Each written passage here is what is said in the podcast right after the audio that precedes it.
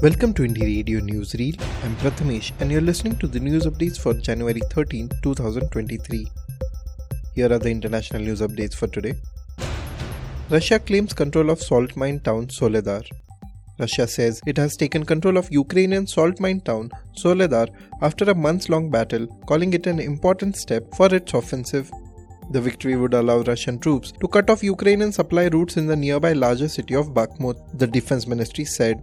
Ukrainian officials said the fight for Soledar was still going on. It accused Russia of information noise. The fighting around Soledar has been some of the bloodiest of the war. Barely any walls remain standing in the town, Ukraine's President Volodymyr Zelensky said this week. Police brutality leaves miner dead in Peru. On Thursday, the Peruvian police used tear gas and firearms to harshly repress citizens, leaving a miner dead and more than 50 people injured in the city of Cusco. Peruvians once again took to the streets in Lima in various regions to demand the resignation of President Dina Boluarte, the holding of early general elections this year, and the release of the former president Pedro Castillo. The National Human Rights Coordinator of Peru demanded the immediate release of the social leaders detained in Ayacucho during the protest against Boluarte. Sri Lanka to slash military by a third to cut costs. Sri Lanka will slash its army by a third to 1,35,000 personnel by next year to 1 lakh by 2030, the State Minister of Defence said on Friday. The move is a part of efforts to cut costs in face of the country's worst economic crisis in more than 7 decades.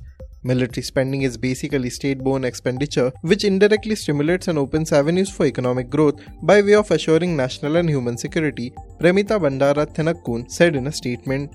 The size of Sri Lanka's armed forces peaked between 2017 and 2019 with 3,17,000 personnel according to the World Bank data.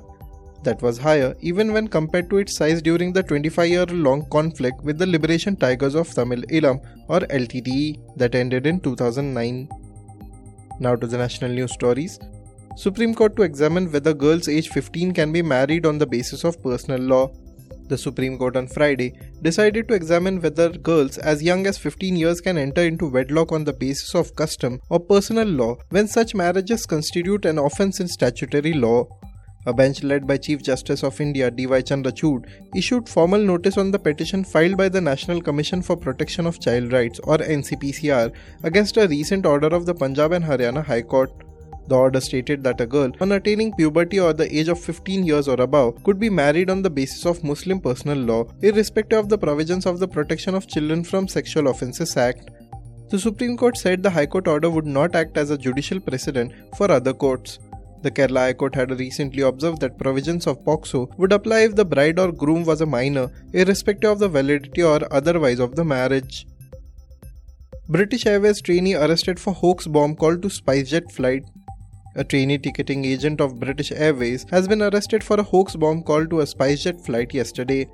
After receiving the call yesterday, the airlines halted the departure and conducted a thorough search, but authorities did not find anything suspicious on the plane. Delhi police had constituted a special team to trace the caller. The call was traced back to Abhinav Prakash, a 24 year old trainee at the British Airways ticketing counter. After arrest, Prakash revealed that he made the call so that his friends could spend some time with his girlfriends who were flying to Pune. 64 doctors dismissed in Bihar over absence from duty for over 5 years. The Bihar government on Friday dismissed 64 doctors from service for remaining absent from duty without authorization for over 5 years.